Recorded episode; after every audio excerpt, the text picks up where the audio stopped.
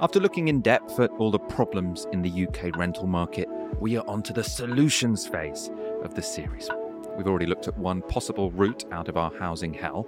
That was the mass building of social housing, a la Vienna. In the next episode, I'll address a couple more possible solutions, respectively, those proposed by the economist Henry George and those offered by a movement called the Yimbys. Before that, though, I wanted to share a conversation I had with Duncan Weldon about the role of supply and demand in the housing market, as it's very relevant to both of those movements. Duncan Weldon is the author of 200 Years of Muddling Through, the surprising story of Britain's economy from boom to bust and back again. He also writes on the Substack Value Added. One bit of lingo I'll need to introduce before the conversation is that of the YIMBY. YIMBY stands for Yes in My Backyard, and YIMBYs pitch themselves as the opposite of NIMBYs. NIMBY stands for Not in My Backyard. NIMBY is usually a pejorative label. People don't describe themselves as NIMBYs. Um, it's applied to people who oppose development in the places where they live. YIMBYs want more development. Welcome to Crash Course with me, Michael Walker. If you've enjoyed the series so far, please do consider becoming a patron at patreon.com forward slash crash course pod. That will give you access to all the episodes in this series and to future ones, and it helps make this show possible. We're only funded by our patrons. The other thing that would help the show, which I haven't asked um, our audience to do yet, is to give us a review on whichever podcast app you're listening on. Give us five stars if that's what you think we deserve. And a written review is also very, very helpful. We really would appreciate that. One of the discussions we've been having in this podcast series a lot is whether uh, the price of rental housing, the unaffordable price of rental housing for many people, especially in you know the big the big cities, is that because of a lack of supply or is that because of demand side issues and essentially the distribution of housing um, not being particularly fair or rational, I suppose, is another way you could put it. So, where do you sit on that? Is this a supply issue or a demand issue when it comes to the price of rental housing? Yeah, I'm afraid I'm going to give you a very economist on the one hand this, on the other hand that answer. Yeah, I'd start by saying yeah, it's really important when we're looking at the housing crisis in Britain to understand that the housing crisis exists in some form everywhere, but it takes very different forms. So, you know, in, in, in London and in other big cities, it's about unaffordable rents. In you know, um, other parts of the country, it's about a lack of family housing. It's about types of housing. It's about tenure. It varies. Um, in terms of what's happened with house prices, over the last 30 odd years, I think you know the single biggest thing is that has happened is that interest rates have been very very low. You know we went from having interest rates five percent plus to having interest rates under one percent. Um, and if you can borrow more at a much lower cost, you can afford to spend more and it bid up the price of assets. Not just houses, it bid up the price of all sorts of different financial assets. But the one we care about, because it impacts more people, is houses. So we saw this big move in house prices. Um, and that just priced lots of people who otherwise would have bought a house out of the market. Now you really see that when you look at the the age of renters in London since the 90s. I mean, it really wasn't. You know, it's not too much of a caricature to say, you know, in the 90s the private rented sector was sort of like a waiting room. You you know, you, after you left school or university, you spent a few years there until you got a mortgage and had the joys of you know being responsible for your own boiler. But sort of the stay in that waiting room has just got longer and longer and longer. And we're seeing increasingly people in their 30s, in their 40s, still in the private rented sector. We're seeing more and more family with children in the private rented sector, which really was not a thing in the um, as, you know, as recently as the mid 1990s. It was tiny, and you know we're also just you know, while we're on the topic, I think we're storing up a huge problem for the future here that the government hasn't really taken on board, which is you know, we are 10, 15, 20 years at most away from substantial numbers of people hitting retirement age and still being in the private rented sector. And we're not used to that. We're used to either retirees being owner occupiers who have paid off their mortgage or living in the social housing sector in council houses. You know, the welfare state is not set up to cope with this. What we'll see is either a huge increase in pensioner poverty or an explosion in the housing benefit bill. And uh, as for the cause of that, I mean, is that because you know house prices went up, people are pushed out of of that market? There's sort of more people chasing fewer properties in the private rental sector? If they just build more houses, would that have solved the problem? I mean, on the supply demand question, what what is to blame for this?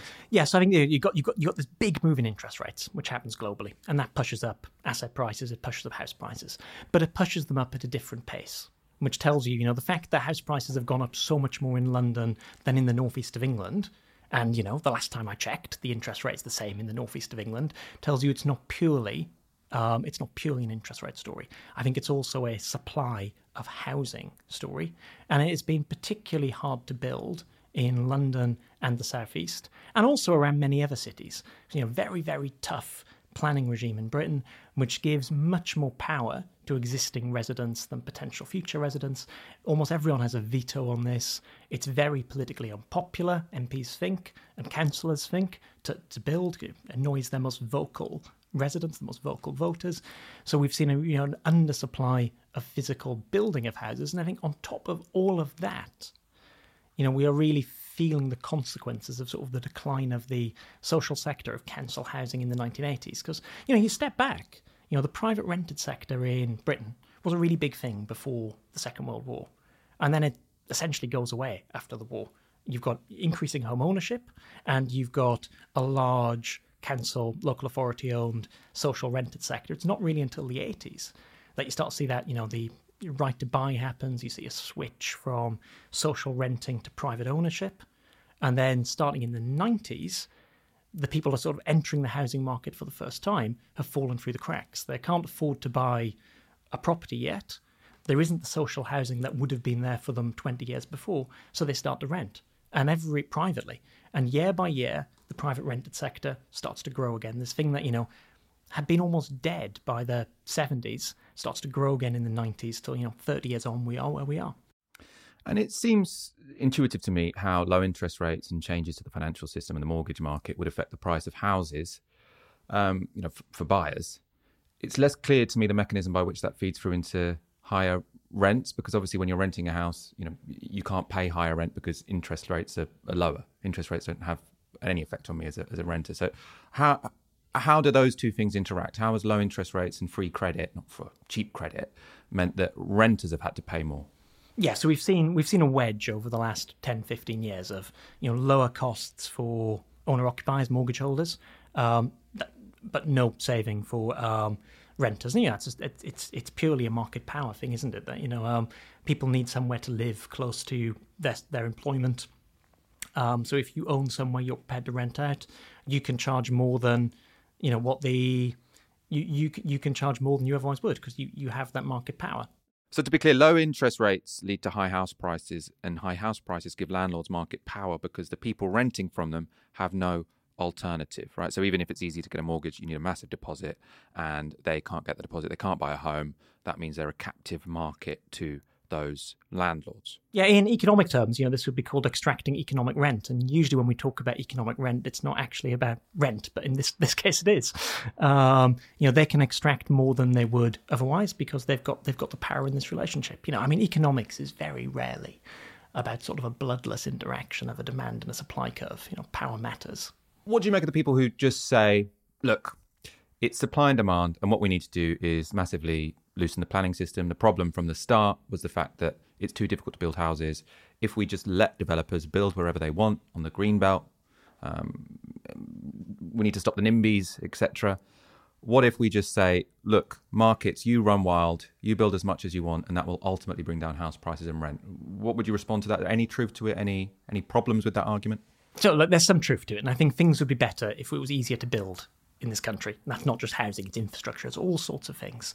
Um, is it a solution, though? Well, perhaps not. The extent that you know the amount of housing you would have to build to make a material impact on rents and house prices would be a very, very high one. Um, you know, in the end, interest rates rising as they are should help lower house prices. We should be building more. We should be building the right kind of things. Um, I think there's a sort of a there's a problem as well, isn't there, about you know where we could be building. You think of um, you know a city like London. You know, you, you could build much more in the green belt around London. It's completely unclear to me what impact that would have on flats in Zone Two and Zone Three um, where you know we've got an acute crisis at the moment. Could you do more to sort of densify bits of London? Probably, yes. You know, building up more, um, but that's obviously going to be an even more contentious battle, I think, than um, some of these other planning ones. Yeah, because people already live there. When I hear the densification argument, which I find attractive, I like dense cities. I've lived in Madrid for a while. It's much nicer that you could walk to much. You know, obviously you can walk around London, but everyone you knew lived quite close because it's a small city and everyone's living vertically. But then I think of my parents' a, a terraced house in in Leyton. I'm like, well, would they? I mean, they like their house. you know, that street definitely could be denser, but I mean, how do you get from that to a denser city? It's very um, difficult. Uh, oh, it's the weird thing that you know. I mean, I think it is worth taking seriously, whether we like it or not. That sort of, you know, in economic terms, the revealed preference of British people is that they prefer not dense living if they can. Um, you know, people generally, in, in, in, aggregate, seem to like a bit of their own outdoor space rather than a communal park. They seem to um, prefer generally houses to flats. Um, this, this is what British people have chosen when they can, when they're given the choice um, for the last few decades. So it probably is worth taking that seriously. Yeah, although I mean, there are a lot of people in. Well, I live in Hackney. There are a lot of people my age in Hackney who would, you know, give their arm and a leg to have a flat in a block of flats and to just live there themselves and yeah. to not pay extortionate rent to live in a tiny room. Um, I want to talk about, I suppose, the other barrier to increasing supply. So you've got the planning system, which you know I think some people probably overstate the, the restrictiveness of it, but clearly it makes building properties more expensive than it might otherwise be, and you know completely makes it impossible in some places.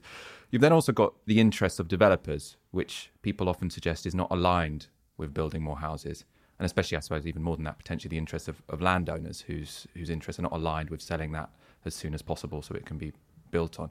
What do you make of that argument? That sort of the interests of the potential house builders do developers want to build more homes or are they happy to let them trickle out at quite a slow pace? I think it varies depending on where we are in the market cycles. I mean, they were really keen to build in sort of 2019, 2020, 2021 in particular, as the you know, as, as houses were selling um, very quickly and at very high prices. They just want to get more supply on the market they could sell. You know, as we move into 2022, you know, potential housing market downturn in 2023, you know, I think we'll see a lot of those projects slowing down. Because the last thing you want to do if you're a big developer is, you know, dump a load of new units onto a weak market, which is already falling. When if you think, look, if we just slow this work down, wait another 18 months, we might get more for them. So I think it varies over time. I think one problem is we do really have a, you know, sort of the housing development market in Britain right now um, you know, has become very concentrated over the last 20 odd years. You know, if you go back to the 80s, the 70s, you had many more sort of small builders, medium sized builders focused on a particular region, a particular city, whereas now we're sort of in a big five or six national picture, which obviously gives them a lot more market power. And also, sort of the structure of the industry in Britain, certainly when it comes to flats in cities, has encouraged um, sales to off plan sales to overseas buyers for rent. You know, I mean, this is it's uh, possibly too much for your podcast, but one thing I'm fascinated about is if you know if you go to a new build estate built by Barratt or Persimmon or whoever, Taylor Wimpey, whoever you happen to go, what, what's really striking when you're on these new build estates is you'll have part of the estate where there are people already living there, and you'll go to the end of the street and there'll be bulldozers and cranes and they're still building. And you know they love these sort of developments because you can sell them as they're finished you can't uh, straight away to people that will live there. You can't do that for block of flats because you, know, you can't have someone living in the ground floor whilst you're still building the floor above them. So they they you know building a housing estate. You know you tend to sell them to people who are going to live there. When you're building a block of flats, given you know, it's going to take you 12 months, 18 months, two years, how much it is. Because you can't move people in one by one, it's very hard to sell them in advance to many people who are actually going to live there. So you, tend, you tend to end up selling them um, to landlords and overseas investors. I suppose there is also, I mean, the way you've described that in the interest of developers, they don't want to put a bunch of properties on the market when it's weak because that would crash house prices and make rents lower. Now, if what I want is to crash, not necessarily crash them, because that would be very dysfunctional for sort of the, the economy as, as, a whole, but I want house prices to go down, potentially gently. I want rents to go down, hopefully more dramatically. Um, that's not going to happen then from these private developers, is it? That, you need someone like the state to say, look, the market's weak. This is precisely the time that we should be flooding the market because presumably it's a bit cheaper to buy the you know the construction material and potentially a bit cheaper to buy the land. I'm not sure that's a slightly more complicated market, I think. But I mean, what do you make of that argument that only the state can build the houses at the right times that it would actually have an effect on, on prices? No, I think there's, there's definitely something in that. And, you know, I mean, the, the, the house building sector in Britain is dominated by large profit making companies. And that you know th- that's fine. That's that's what they do. You know they have a profit motive. That's you know sort of in their dna um, obviously the housing market though um, it would be better if there was more social housing it would be better if there were more um, cheaper rents available, ideally with longer term tenures. All sorts of economic good that comes from this, by the way, in terms of making labour more mobile, um, increasing productivity. It, these are all good things. It, I mean, it strikes me as there's an obvious role for the state in providing um, that housing, particularly when you know you get yourself into this market failure territory when exactly when we need more housing for tenants, the private sector isn't providing it. You know, the argument becomes stronger.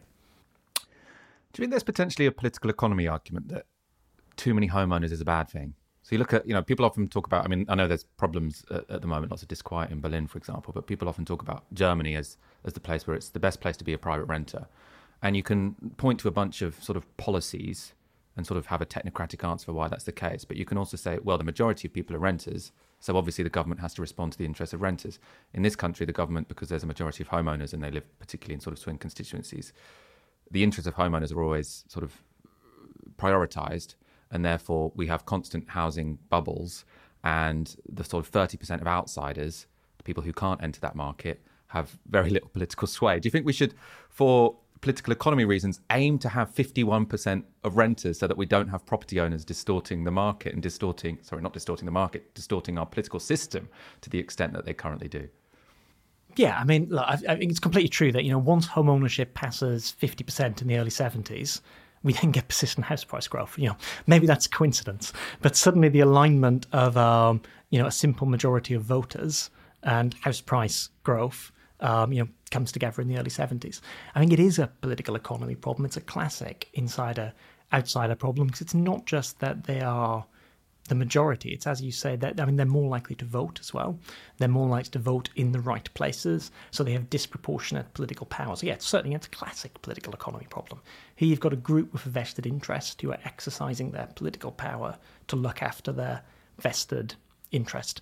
Um, how you go about turning that around, I think is, I think is quite hard. I mean, I suspect the answer is both in terms of providing good alternative council or social housing, and in terms of making the private rented sector a more attractive place to, to live. And I think you know, the starting point there for me, I mean, at the moment, in some areas it's around price, but I think in the medium term, the starting point has to be around security of tenure rather than um, anything else. Yeah, I mean, I, I think I've been looking a lot at the, the NIMBY, not the NIMBY movement, sorry, the YIMBY movement, which I do think actually has a lot of good points to make. I've been trying to sort of put this on a political spectrum, and obviously the YIMBYs I mean, there are left Yimbys, but lots of the Yimbys are, seem to be a faction of, of the Conservative Party or a faction of sort of that wing of, of right wing think tanks. And one of my analyses of it is is they essentially want to keep the system as it is, but they recognise that the support for the system as it is is eroding because it was based on, I suppose you could potentially call it mobility, mobility between being a tenant and a homeowner,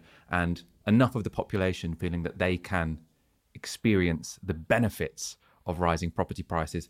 And you know, I don't think their solutions are going to work for the bottom 30%, but I think maybe that's not their intention. What they want to do is shore up the 70% homeowner majority so there is no threat to the, the property ownership model that we currently have in this country. I don't know what you think of my conspiracy theory that the Yimbys might not explain uh, as what motivates them, but potentially explains the sort of coalition which is being formed there. And it's clearly a sort of internal factional battle within the Conservative Party and the Conservative coalition itself as well.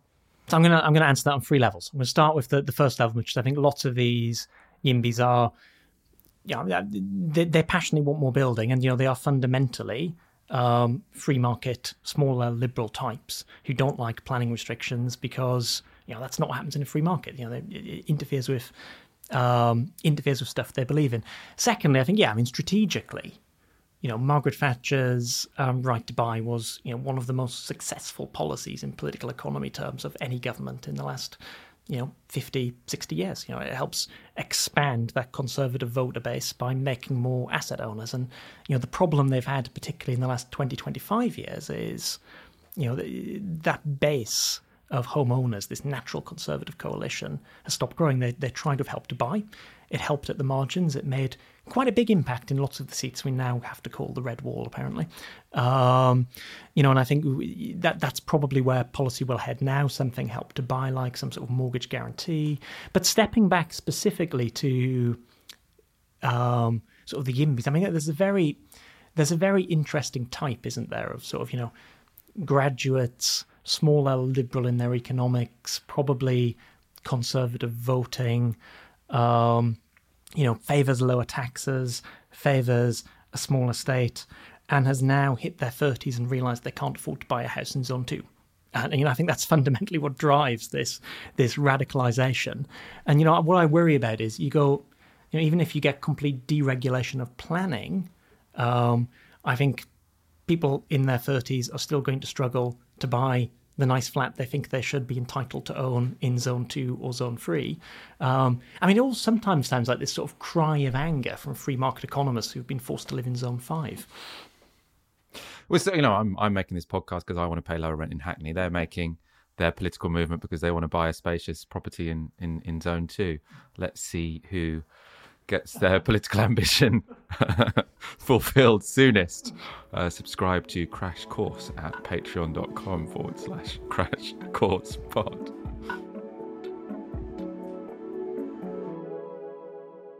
Uh, let's talk about the party politics of this. Let's start with Michael Gove. So he's he's once again the housing minister in cabinet, and it's often reported he's actually quite serious about solving the housing crisis, potentially dislikable in other ways. Um, but when it comes to um, housing. What what do you make of him? Yeah, I mean, the first thing to say is he is widely regarded by civil servants and people in NGOs or whatever in whichever organ whichever policy area he's covered as an effective minister.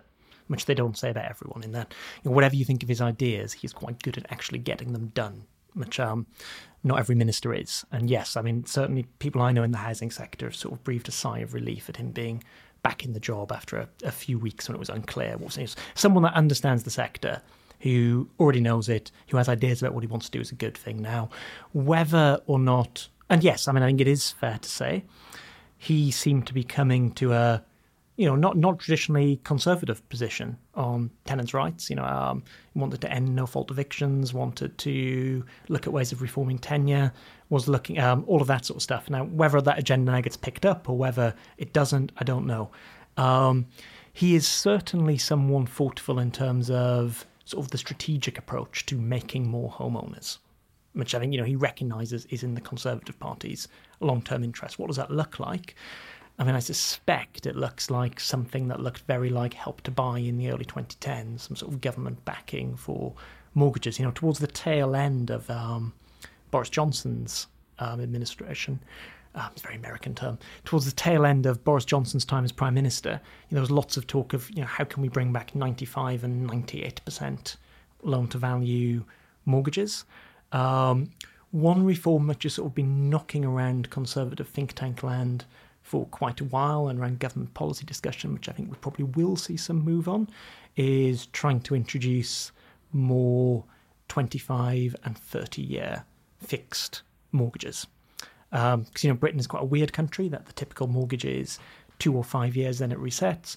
In theory, if you can get people 25 or 30 year mortgages because they know what the payments are going to be for the entire lifetime of the mortgage, you don't need to put as many stress tests on them about what if interest rates rise, whatever. That should lower the cost of mortgages to first time buyers.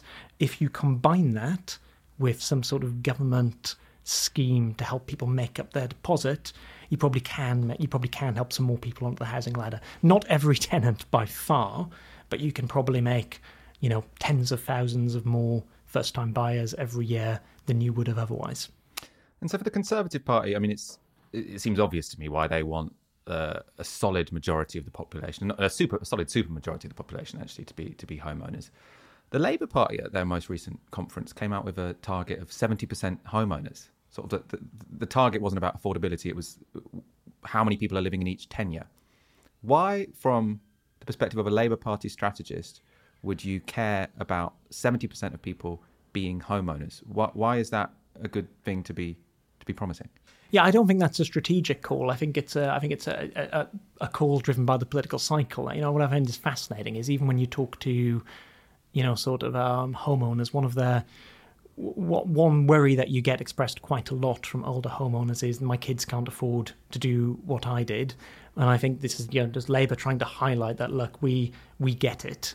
We are going to put in stuff place to help. You know, I think seventy percent is a you know, whether it will be a good thing or not, it's it's, it's an ambitious target. You know, ambitious and inverted commas there. I don't quite see how you get there. Um, you know, I think in terms of making the housing market better for people, um, you know, what can you do practically? I think you can do stuff on tenants' rights. You can do stuff on um, building more social housing, and you should probably be looking at what can you do to change the mix of developers to ensure we've got more medium and small developers with varying interests rather than just the big ones. And you can probably do some of that through the power of public procurement. That was Duncan Weldon on the politics of housing supply. We'll be doing a full episode on the YIMBY movement alongside the Georgists. Um, they're people who want a single land value tax. So some of the issues we touched upon here will be expanded on there. Um, if you've enjoyed this show, this episode, and this series, please do consider becoming a Patreon supporter at patreon.com forward slash crash course pod. You can do so for as little as £3 a month, gets you access to all the episodes of this series and future ones, and also makes this show possible. For now, you've been listening to Crash Course with me, Michael Walker. Crash Course is produced and edited by Lewis Bassett and Patrick Heardman. Patrick Heardman does the sound design.